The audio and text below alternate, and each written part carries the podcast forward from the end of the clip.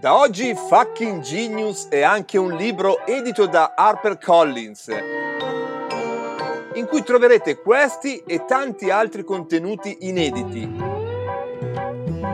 Perché con Storie Libere e HarperCollins si legge e si ascolta.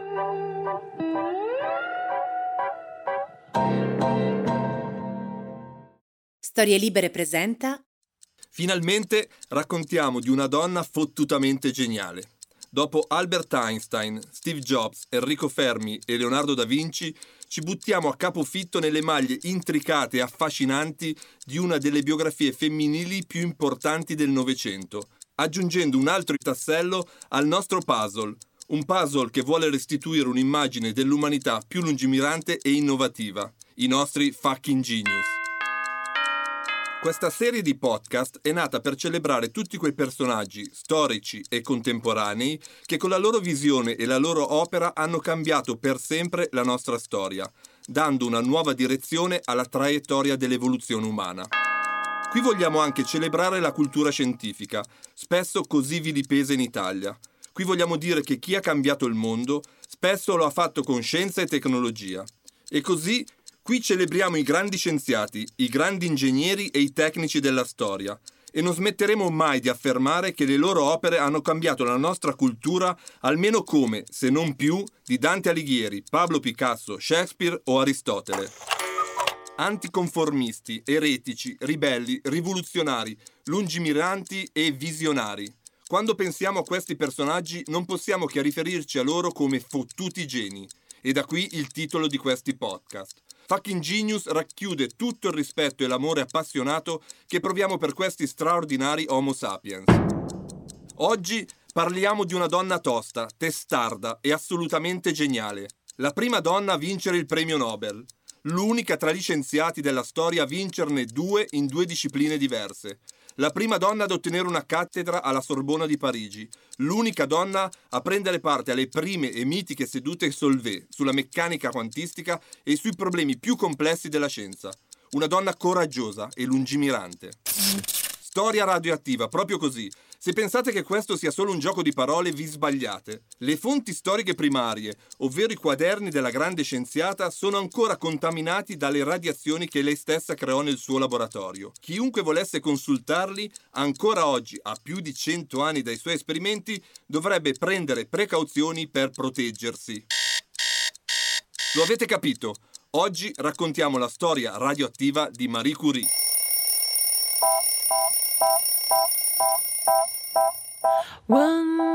Sono Massimo Temporelli, sono un fisico e da vent'anni mi occupo di diffondere la cultura scientifica, tecnologica e dell'innovazione. Ma non sono qui per parlare di me, abbiamo un piatto ben più ricco sul tavolo e allora iniziamo ad addentarlo. Questo è Fucking Genius e oggi raccontiamo la storia e l'opera di Marie Curie.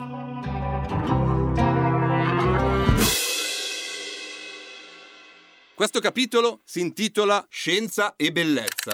Così scriveva Marie Curie. Io sono tra quelli che pensano che la scienza abbia una grande bellezza. Uno scienziato nel suo laboratorio non è solo un tecnico, è anche un bambino posto di fronte ai fenomeni naturali che lo impressionano come un racconto di fiabe. Dedichiamo dunque qualche minuto per raccontare l'infanzia e i primi anni di vita di questa straordinaria scienziata, perché spesso le caratteristiche dei grandi innovatori emergono fin dalla loro più tenera età. Marie Curie non fa eccezione a questa regola. Maria Sklodowska, questo è il nome originale di Marie Curie e così la chiameremo nella prima parte di questo podcast. Maria nacque il 7 novembre 1867 a Varsavia, in una Polonia dominata dalla Russia. Questo non è un dato irrilevante, è un dato politico e biografico importante. Infatti, la nostra scienziata coverà sempre un senso di ribellione contro questa dominazione e per tutta la vita, più in generale, contro le autorità imposte. Proprio come un altro fottuto genio che abbiamo già incontrato, Albert Einstein. Non a caso, i due fisici diventeranno grandi amici. Un altro dato biografico rilevante è quello legato alla professione dei suoi genitori, entrambi insegnanti, il padre in fisica, la madre in una scuola femminile. Il tema della cultura e dell'insegnamento resterà centrale per tutta la vita di Maria, nella sua educazione e in quella che lei stessa darà alle sue due figlie.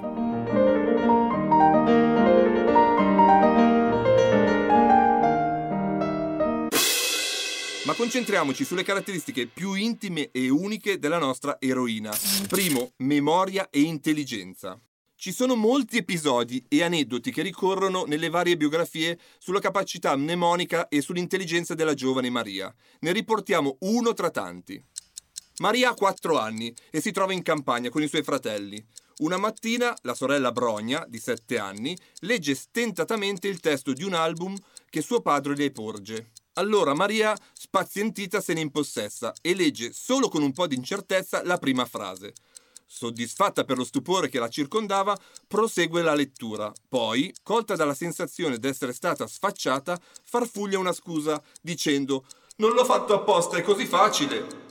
Questa intelligenza e questa capacità di concentrazione saranno spesso un faro per la sua vita, una vita dura, a volte sfortunata e fatta di grandi sacrifici, ma anche di grandi e incredibili risultati. Per fortuna, accanto ad una luminosa intelligenza, Maria poteva mettere in campo anche un'altra caratteristica, la caparbietà. È davvero importante chiarire, per non dare alibi a nessuno, che l'innovazione non ha a che fare solo con il talento e la genialità. Tutti possiamo essere innovativi, in qualunque campo e a qualunque livello. Non servono doti naturali particolari. L'innovazione è un'attitudine che può essere allenata. Ma di una cosa non potrete fare a meno se inizierete ad avere a che fare con l'innovazione, della caparbietà. Ogni scelta innovativa va difesa, spesso a lungo. Contro le intemperie, gli attacchi dell'ambiente ostile, difesa dalla vostra stessa pigrizia, dalla paura di avere sbagliato strada, dal richiamo delle tradizioni, delle comode zone di comfort. Questa difesa ostinata delle vostre scelte innovative sarà impossibile se non vi armerete di una grande quantità di caparbietà. Thomas Alva Edison diceva che l'innovazione è solo l'1% ispirazione. Il 99% della vita degli innovatori è traspirazione, fatica, sudore. Molti innovatori e fottuti geni hanno messo in campo la caparbietà per dimostrare al mondo la bellezza della loro intuizione, trasformandola in opera e poi in cultura condivisa. Marie Curie è un monumento di questo approccio alla vita. Lei stessa spesso tornava e insisteva su questo punto, dicendo La vita non è facile per nessuno di noi e allora noi dobbiamo perseverare e soprattutto avere confidenza in noi stessi. Dobbiamo credere che siamo dotati per qualcosa e che questa cosa deve essere raggiunta. E ancora, mi è stato insegnato che la strada per il progresso non è rapida né facile. In effetti, più volte nella sua vita privata e professionale, come donna, moglie, mamma e scienziata, Marie Curie dimostrerà una grande resistenza fisica, capace di associare allo scatto veloce del genio la resistenza snervante della maratoneta. Questa sua capacità emerse sin da subito. Con la morte della madre e di una sorella e la famiglia in difficoltà economiche, nel 1885, all'età di soli 18 anni, dopo il diploma, Maria iniziò a lavorare come governante presso diverse famiglie polacche, prima a Varsavia, poi a qualche chilometro dalla città, per poi tornare di nuovo nella capitale polacca. Quello fu un periodo difficile che minò fortemente il suo morale e la sua autostima, nonché tutte le sue ambizioni. Dopo quattro anni di questo lavoro snervante, Maria scrisse al fratello Adesso che ho perso la mia ambizione di diventare qualcuno, tutta la mia ambizione si è riversata su Brogna e su di te. Bisogna che almeno voi indirizziate la vostra vita secondo le vostre capacità. Bisogna che le capacità, che senza alcun dubbio esistono nella nostra famiglia, non scompaiano, anzi si facciano strada attraverso uno di noi. Più ho rimpianti per me, più ho speranze per voi. In realtà Maria non abbandonò mai le sue ambizioni, anzi fece un accordo con la sorella Brogna e le due si promisero l'un l'altra che prima Maria avrebbe aiutato Brogna per andare a vivere e a studiare a Parigi e poi, più tardi, Brogna avrebbe aiutato Maria per tornare sui banchi di scuola. E così fu. Nel 1891 Maria lasciò la Polonia e raggiunse la sorella a Parigi per proseguire i suoi studi. Il programma era quello di laurearsi e poi tornare in Polonia a insegnare in qualche liceo della capitale. Non andò così. Non so perché, ma in molti, quando pensano a Marie Curie, immaginano una scienziata triste, un po' dimessa, una foto in bianco e nero di una donna malinconica. Invece, l'immagine di Marie Curie che emerge già da questi primi caparbi anni di vita è quella di un'eroina con incredibili superpoteri. Volete trovare un'immagine più verosimile per questa donna, qualcosa che ne restituisca la sua essenza, provate a guardarvi Super Science Friends, una serie di animazioni su YouTube in cui una scattante, energica e bellissima Marie Curie, con un vestito a gonnellone verde, spara raggi devastanti dal suo anello radioattivo. Questa è l'immagine di Marie Curie che ho davanti a me mentre ve la racconto. Questo capitolo si intitola Il bruco diventa farfalla, Maria diventa Marie. Nel novembre del 1891 nei giorni del suo ventiquattresimo compleanno, Maria arrivò a Parigi e iniziò a frequentare la Sorbona. Da questo momento, per noi, Maria diventa Marie. In Polonia le donne non potevano iscriversi all'università. La Francia era più all'avanguardia, ma nonostante questo, nel prestigioso Ateneo parigino erano presenti solo 200 donne su 9.000 studenti, meno del 3%. Mais oui, madame. E solo 23 su 1863 erano le ragazze iscritte a fisica, circa l'1%. Nonostante questo, e nonostante le difficoltà con la lingua, due anni dopo, nel 1893, Marie si laureò in fisica con il punteggio più alto di tutto il corso, superando agilmente tutti i suoi compagni. L'anno dopo, nel 1894, Marie bissò e si laureò anche in matematica, questa volta arrivando solo seconda.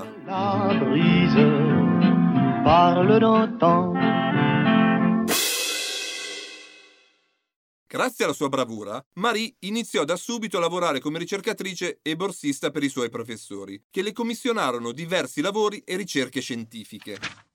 Proprio mentre svolgeva questa attività, nella primavera del 1894, Marie incontrò Pierre Curie, uno scienziato di 8 anni più vecchio di lei che nel 1880, ben 14 anni prima, aveva fatto una grande scoperta, ovvero le eccezionali proprietà dei materiali piezoelettrici. Nel 1894 lo scienziato francese era attivo nello studio dei campi magnetici, proprio lo stesso che in quei mesi interessava anche Marie. I due entrarono subito in sintonia, anzi, permetteteci il gioco di parole, furono attratti da una irresistibile forza, più ignota di quella che studiavano, e si innamorarono. Mi parve giovanissimo, benché avesse allora 35 anni. Fui colpita dall'espressione del suo sguardo chiaro, da un'apparenza d'abbandono nella sua alta statura la sua parola, un po' lenta e riflessiva, la sua semplicità, il suo sorriso, a un tempo grave e giovane, ispirava fiducia. Cominciamo una conversazione che divenne ben presto amichevole. Essa aveva per oggetto certe questioni scientifiche sulle quali io ero felice di udire la sua opinione. I due si frequentarono sempre più spesso, sia dentro che fuori dai laboratori, e nell'autunno del 1894, al ritorno dal consueto viaggio estivo di Marie in Polonia, i due decisero di sposarsi. La cerimonia si svolse l'anno seguente, nell'estate del 1895, dando vita a un irripetibile ed eccezionale sodalizio professionale e sentimentale, la premiata ditta Curie. Per il loro matrimonio i due sposi ricevettero in dono due biciclette e con queste intrapresero un bellissimo e romantico viaggio sulle coste della Bretagna, nel nord della Francia. Quello delle gite in bicicletta sarebbe diventato il loro passatempo preferito, a cui non avrebbero mai rinunciato. Marie Curie, ormai possiamo chiamarla così, durante l'anno accademico 1895-1896 si preparò per l'abilitazione per insegnare nelle scuole femminili, così come aveva fatto sua madre qualche decina di anni prima. Come sempre, anche in questo caso arrivò prima l'esame finale, che si svolse nell'estate del 1896. Nella stessa estate Pierre, suo marito, finì il dottorato e inaugurò un suo laboratorio alla Scuola Municipale di Fisica e Chimica Industriale. All'inizio del 1897 Marie rimase incinta e sua figlia Irene, anche lei futuro premio Nobel, venne alla luce nel settembre dello stesso anno. Con la sua solita energica caparbietà, dai suoi diari di laboratorio, vi ricordate quelli ancora radioattivi, sappiamo che già poche settimane dopo il parto, tra la fine del novembre e gli inizi del dicembre 1897, Marie iniziò il percorso di ricerca che la renderà una vera e propria icona nella storia della scienza. Il capitolo 3 si intitola La grande scoperta, la radioattività, il polonio e il radio. Nell'autunno del 1897 Marie iniziò il suo dottorato e scelse come tema un argomento all'avanguardia, ancora poco studiato e poco capito, ovvero i fenomeni osservati qualche mese prima dal fisico francese Antoine-Henri Becquerel. Il fisico francese nel 1896 osservò casualmente un'anomala emissione o radiazione prodotta dai sali di uranio, radiazione poi chiamata raggi uranici o raggi di Becquerel, ma la cui natura restava ignota. Becquerel aveva lasciato una lastra fotografica dentro un cassetto accanto a un flacone di sali di uranio e qualche giorno dopo per quanto questa lastra fosse chiusa e sigillata e quindi mai esposta alla luce, lo scienziato francese si accorse che era stata impressionata, annerendosi, bruciata da un'energia nuova e sconosciuta, che non poteva essere la luce. Ma che cos'era allora? Questa è la domanda a cui avrebbe dovuto rispondere Marie Curie durante il suo dottorato. Nel magazzino della scuola municipale di fisica e chimica industriale, accanto al laboratorio del marito e in contatto continuo con Becquerel, Marie Curie iniziò un'indagine sistematica e altamente sofisticata per studiare l'origine e la dinamica di queste strane radiazioni. Come spesso capita nelle biografie delle persone che hanno in sorte di entrare nella storia, Marie si trovava al momento giusto e nel posto giusto e aveva le caratteristiche necessarie per fare la grande scoperta. Intelligenza e caparbietà, caratteristiche di cui questo lavoro necessitava. Oltre a questo aveva gli strumenti scientifici necessari a portata di mano. Infatti, a questo proposito, Marie ha lasciato scritto per misurare le debolissime correnti che si possono far passare nell'aria ionizzata dalle radiazioni dell'uranio, disponevo di un eccellente metodo studiato e applicato da Pierre e Jacques Curie. Proprio così, gli strumenti per misurare gli effetti della radiazione dell'uranio erano già presenti nei laboratori del marito, a pochi passi dal suo banco sperimentale. Così Marie Curie, con grande pazienza, prima da sola e poi con la collaborazione del marito, Oltre allo studio sull'uranio, intraprese una ricerca di eventuali altre nuove sostanze che potevano emettere gli strani raggi di Becquerel.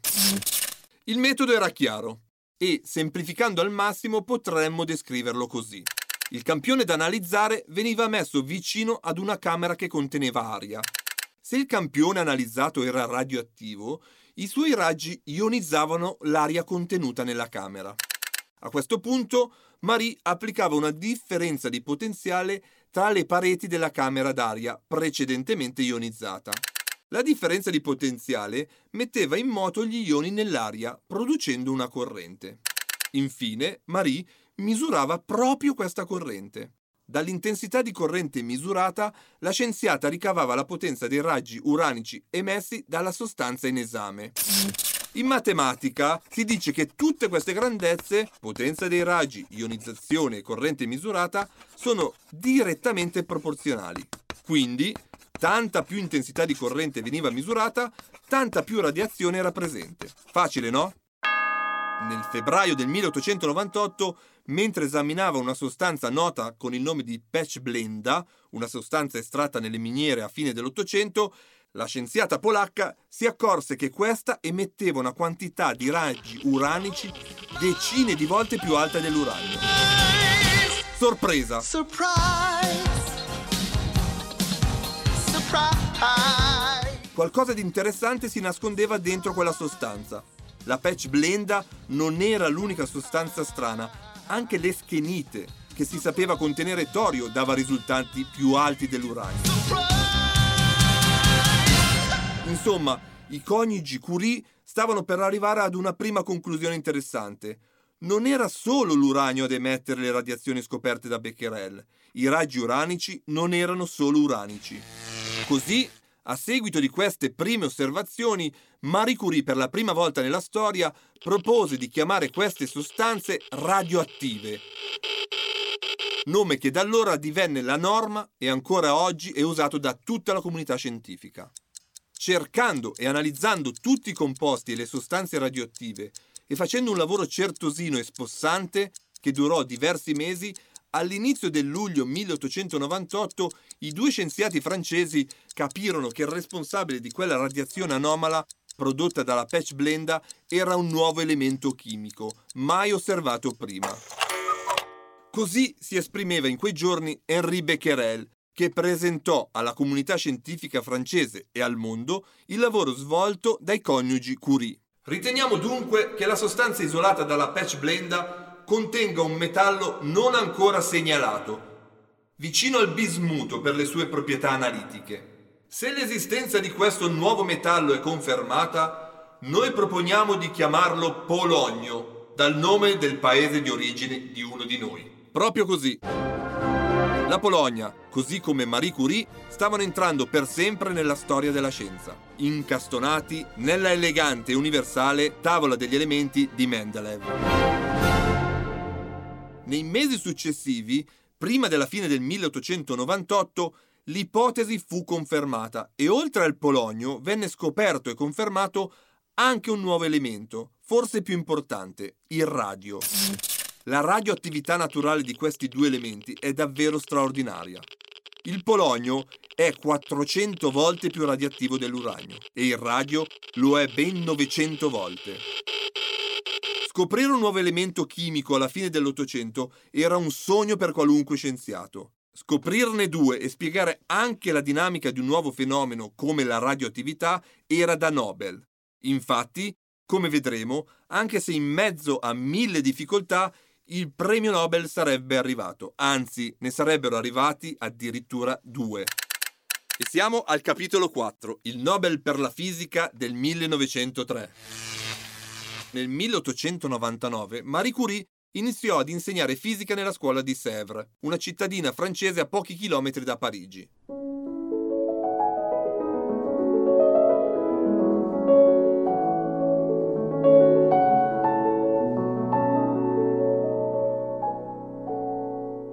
Nel frattempo lavorava sull'estrazione dei due elementi radioattivi che nei mesi prima aveva osservato con il marito, ma di cui ancora non aveva determinato tutte le caratteristiche.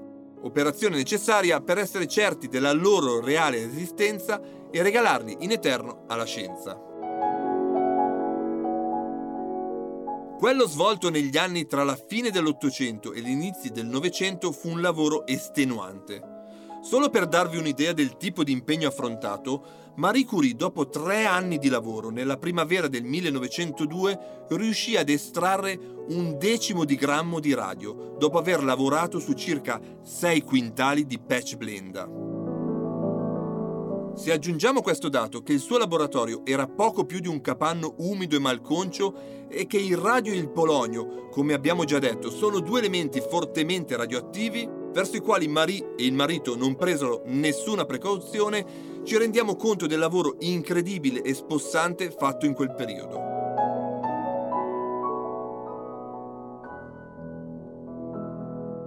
Ecco come Marie Curie descrive il suo laboratorio di quegli anni. Un capanno di legno col pavimento di bitume e un tetto di vetro che lasciava entrare la pioggia, privo di qualsiasi arredamento conteneva unicamente dei tavoli di legno di pino consumati, una stufa di ghisa malfunzionante e la lavagna che Pierre Curie amava tanto usare. Mancava una cappa in grado di portare all'esterno i gas velenosi emessi dai nostri trattamenti chimici. Di conseguenza, essi dovevano essere eseguiti nella corte, a meno che ci fosse brutto tempo, nel qual caso li effettuavamo all'interno del capannone, tenendo le finestre aperte. Mentre Marie passava intere giornate in laboratorio, parallelamente Pierre si occupava delle questioni teoriche. Che cos'erano quelle strane radiazioni? Da dove provenivano? La risposta definitiva arriverà da un grande scienziato neozelandese, poi naturalizzato britannico, Ernest Rutherford. Scriveva Rutherford in quei mesi. I raggi emessi dall'uranio sono complessi e appartengono almeno a due tipi distinti.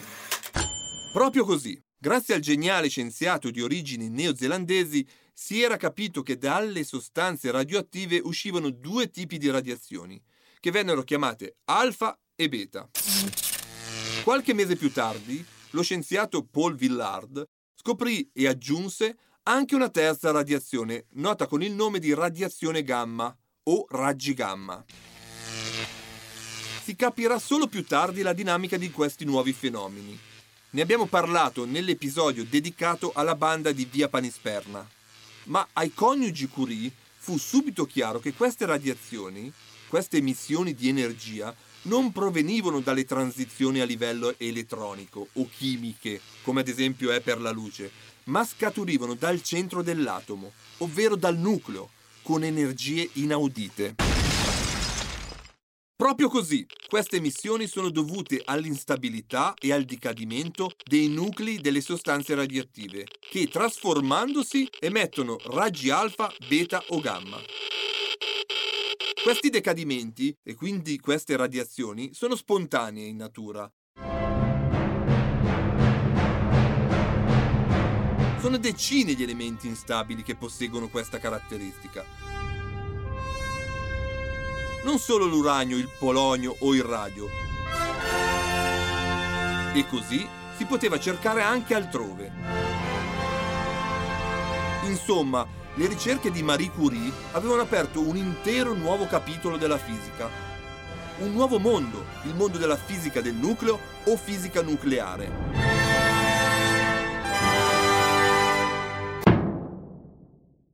Ma torniamo alla vita della nostra scienziata, a quei giorni in cui Marie riuscì a isolare il radio. Nella primavera del 1902 il padre di Marie scrisse alla figlia.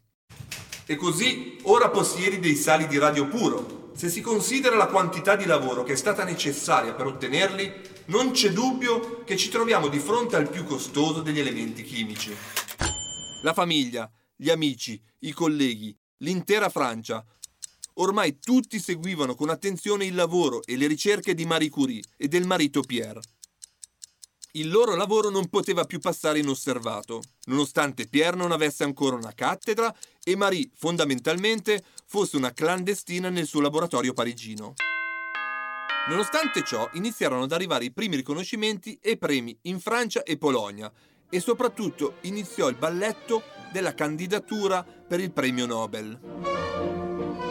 La cosa incredibile è che solo per un puro miracolo e all'ultimo momento il nome di Marie Curie fu inserito nel Nobel del 1903, che premiò i ricercatori che scoprirono la radioattività. Infatti, la Francia e in generale il mondo della scienza e della cultura, purtroppo dobbiamo dirlo, non guardava con simpatia e entusiasmo le donne. Ci furono veri e propri boicottaggi, o nel migliore dei casi una sorta di indifferenza nei confronti della Curie. Così, quando vennero chiamati a fare le loro candidature, molti grandi scienziati francesi segnalarono solo il nome di Pierre Curie, pur sapendo quale fosse stato l'enorme contributo di Marie alla scoperta della radioattività. Per fortuna, il marito intervenne, scrivendo a Stoccolma nell'agosto del 1903, pochi mesi prima dell'assegnazione del prestigioso premio. Qualora fosse vero che si stia pensando a me, desidererei molto che mi si considerasse sodale a Madame Curie nella mia ricerca sui corpi radioattivi. È in effetti il suo primo lavoro ad aver determinato la scoperta di nuovi corpi e la sua parte in questa scoperta è molto cospicua. Ella ha anche determinato il peso atomico del radio. Credo che se fossimo disgiunti in questa circostanza, ciò stupirebbe molte persone. Inoltre, non trovate che sarebbe anche più bello dal punto di vista estetico lasciarci così associati? Che bello che un grande uomo e un grande scienziato faccia riferimento al punto di vista estetico e riconosca il valore della sua compagna. Alla fine, non senza complicazioni, visto che nessuno l'aveva candidata, l'Accademia di Svezia decise di premiare Becquerel ed entrambi i coniugi Curie con la seguente motivazione. In riconoscimento dei servizi straordinari che essi hanno reso nella loro ricerca sui fenomeni radioattivi. Marie Curie diventava la prima donna della storia a vincere il premio Nobel. Madame Curie.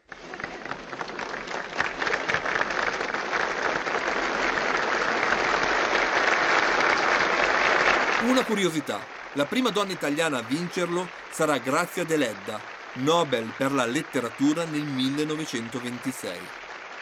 Durante la conferenza per il premio Nobel, Pierre Curie affermò Si può ritenere che, in mani criminali, il radio possa diventare molto pericoloso. Ci si può chiedere se l'umanità saprà trarre vantaggi dalla conoscenza dei segreti della natura se è matura per approfittarne o se questa conoscenza potrà invece essere nociva. La scoperta di Nobel è significativa. I potenti esplosivi hanno permesso all'uomo di fare opere ammirevoli, ma sono stati anche usati come mezzo terribile di distruzione dai grandi criminali che trascinano i popoli verso la guerra. Sono uno di quelli che pensano come Nobel che l'umanità saprà trarre più benefici che danni dalle nuove scoperte. Come sappiamo, la radioattività divenne un'industria benefica. Pensiamo alla radioterapia o all'intera branca della radiologia. Ma purtroppo la radioattività fu anche nociva, se pensiamo all'uso in guerra e alla bomba nucleare. È il destino di molte scoperte scientifiche e tecnologiche avere questa terribile ambivalenza. Lo è stato per la dinamite di Alfred Nobel, la radioattività di Marie Curie e lo è oggi per la robotica e le intelligenze artificiali.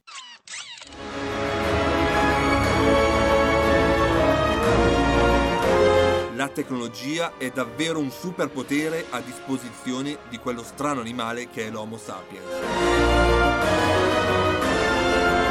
Sta a noi usarla bene, perché come diceva Spider-Man, da un grande potere deriva una grande responsabilità.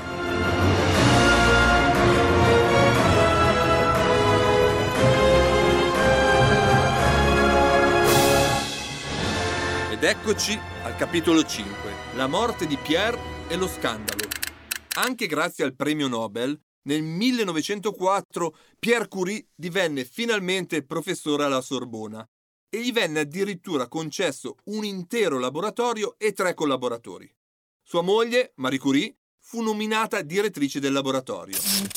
La salute dei due scienziati, però, iniziava preoccupantemente ad essere instabile. Le intense radiazioni a cui erano continuamente sottoposti lentamente stavano logorando il loro organismo. Purtroppo si sapeva pochissimo sugli effetti delle radiazioni nucleari. Negli anni 30 il radio veniva addirittura venduto come elisir di lunga vita e infilato in molti prodotti di cosmesi, dai dentifrici ai bagnoschiuma.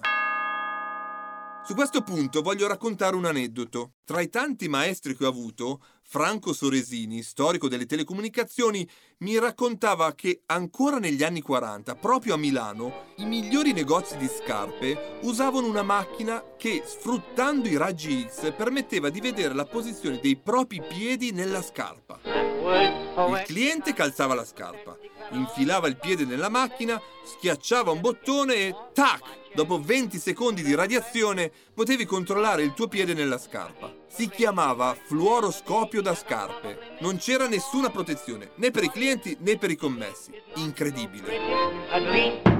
Ma torniamo ai Curie. Nonostante questi primi piccoli malesseri, all'inizio della primavera del 1904 Marie era nuovamente incinta e la seconda figlia della coppia di scienziati, Yves, nacque nel dicembre dello stesso anno.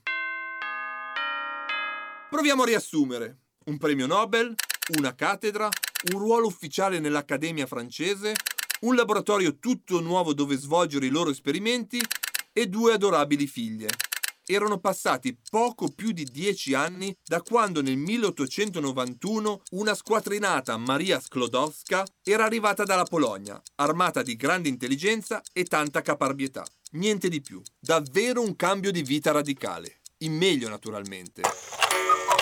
Ma il 19 aprile del 1906 successe un fatto che cambierà per sempre le sorti della famiglia Curie. Pierre venne travolto da una carrozza mentre camminava sul lungo Senna. Le ruote schiacciarono la testa dello scienziato, uccidendolo sul colpo.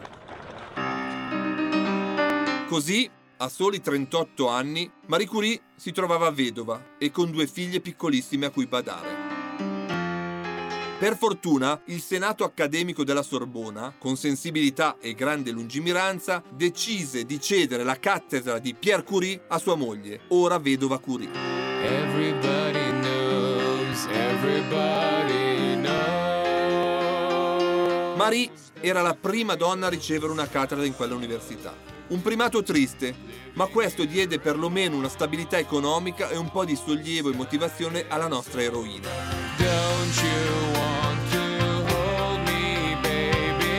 Il 5 novembre del 1906 Marie tenne la prima lezione alla Sorbona, in un'aula piena di studenti, curiosi e giornalisti. Con grande fatica organizzativa e psicofisica, oltre a badare alle figlie e alla didattica in aula, Marie continuava la sua attività di ricerca in laboratorio sulle sostanze radioattive Nell'agosto del 1907 la geniale scienziata arrivò a dare una descrizione praticamente definitiva del radio, isolandolo e scoprendone il peso atomico con una precisione incredibile. Tutto questo lavoro sul radio, ma anche sul polonio, avrebbero presto portato altri riconoscimenti e premi importanti, tra cui un secondo premio Nobel. Ma non è ancora ora di parlarne. Infatti, come se la sua vita privata non fosse abbastanza complicata, a Marie capitò in sorte di innamorarsi di un uomo sposato, collega e fisico di fama internazionale, creando uno dei più accesi scandali dell'epoca. Non approfondiremo qui la questione, ma daremo solo alcuni dettagli dell'intricata faccenda. Era il 1910 quando Marie si innamora di Paul Langevin, la scienziata ha 43 anni, Langevin 5 di meno, quattro figli un passato con parecchi amanti e una moglie con cui continua a litigare. Paul e Marie si conobbero frequentandosi tra i laboratori e le aule universitarie. La moglie di Langevin scoprì la relazione segreta tra i due scienziati e accusò pubblicamente la scienziata polacca.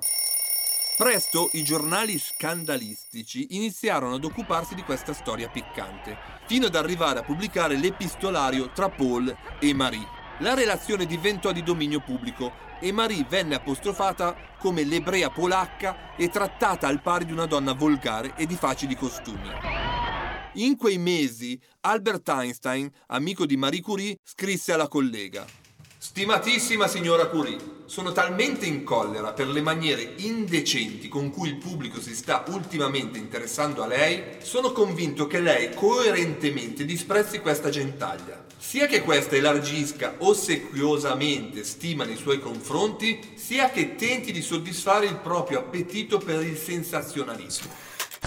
Chiunque non appartenga a questa schiera di rettili è certamente felice, ora e anche prima, del fatto che abbiamo tra noi persone come lei e come Langevin, persone reali rispetto alle quali si prova il privilegio di essere in contatto. Se la gentaglia dovesse continuare a occuparsi di lei, non legga quelle fesserie, ma piuttosto le lasci ai rettili per cui sono state prodotte. Lo scandalo toccò livelli assurdi e che oggi ci sembrano surreali. Gustave Thierry, un giornalista della stampa scandalistica che attaccava Marie Curie, sfidò a un duello con la spada Pierre Mortier, un suo collega giornalista, che invece difendeva la scienziata. Quest'ultimo nel duello ebbe la peggio e fu gravemente ferito. Il 25 novembre del 1911 scese in campo lo stesso Langevin, che sfidò alla pistola ancora una volta il giornalista Gustave Thierry. Per fortuna la sfida non arrivò al culmine. I due si rifiutarono di sparare una volta che si trovarono l'uno di fronte all'altro. Tutto questo accadeva mentre l'Accademia di Svezia aveva deciso di assegnare il Nobel per la seconda volta alla scienziata polacca, questa volta per la chimica. Questa la motivazione. In riconoscimento dei suoi servizi all'avanzamento della chimica, tramite la scoperta del radio e del polonio, dall'isolamento del radio e dallo studio della natura e dei componenti di questo notevole elemento. Venuto a sapere dei duelli e di tutti i trambusti che si stavano svolgendo intorno a Marie Curie, lo scienziato svedese Svante August Arrhenius, tra i responsabili del Nobel, scrisse alla scienziata polacca di non recarsi a ritirare il premio, per non creare scandali anche in Svezia. La risposta di Marie Curie restituisce in poche righe il carattere della scienziata francese. Il passo che voi mi consigliate mi apparirebbe un grave errore da parte mia. Di fatto, il premio mi è stato assegnato per la mia scoperta del radio e del polonio, che si vorrebbero usare contro di me in pubblicazioni di basso livello che sono d'altronde completamente distorti. Alla fine, Marie Curie si recò in Svezia a ritirare il premio, orgogliosa e con lo sguardo fiero. Era la prima nella storia ad aver ricevuto due premi Nobel in due discipline diverse. Ad oggi, in più di cent'anni di storia del premio, un solo altro scienziato è riuscito nella stessa impresa, Linus Pauling, che nel 1954 lo vinse per la chimica e nel 1962 per la pace.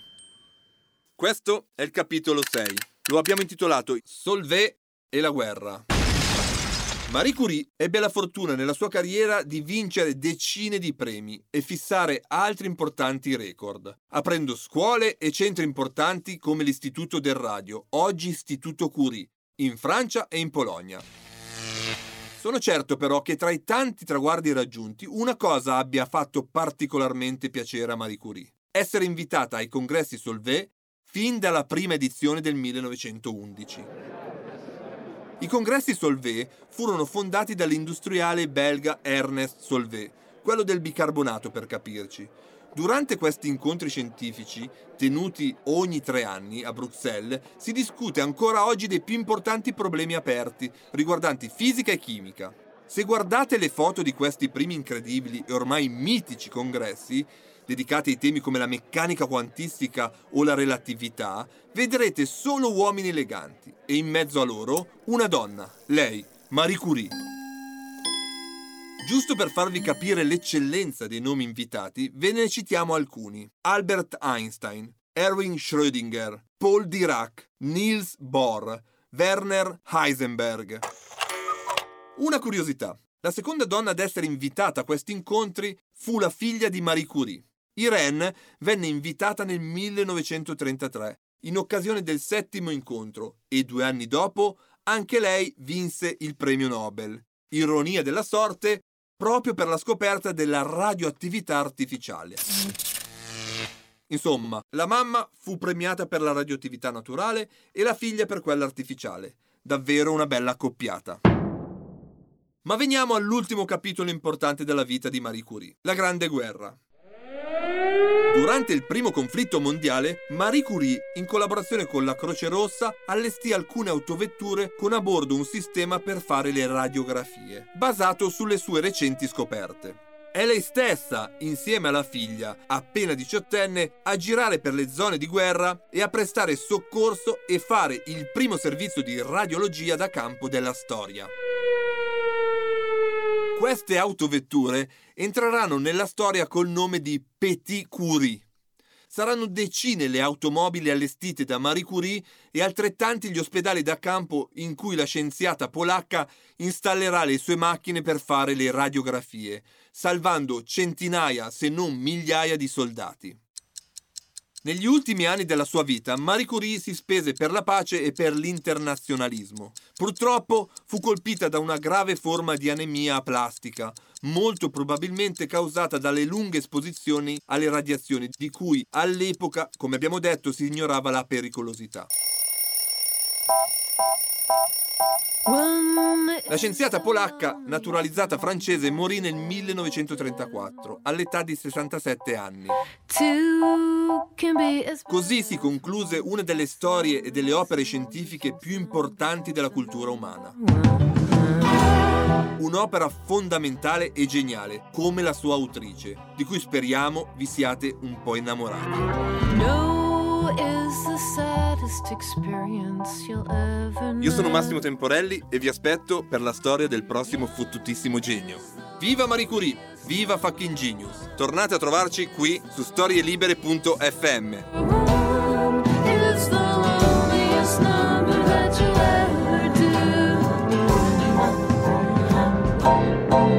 Una produzione storielibere.fm di Gianandrea Cerone e Rossana De Michele. Coordinamento editoriale Guido Guenci. Post produzione audio era zero.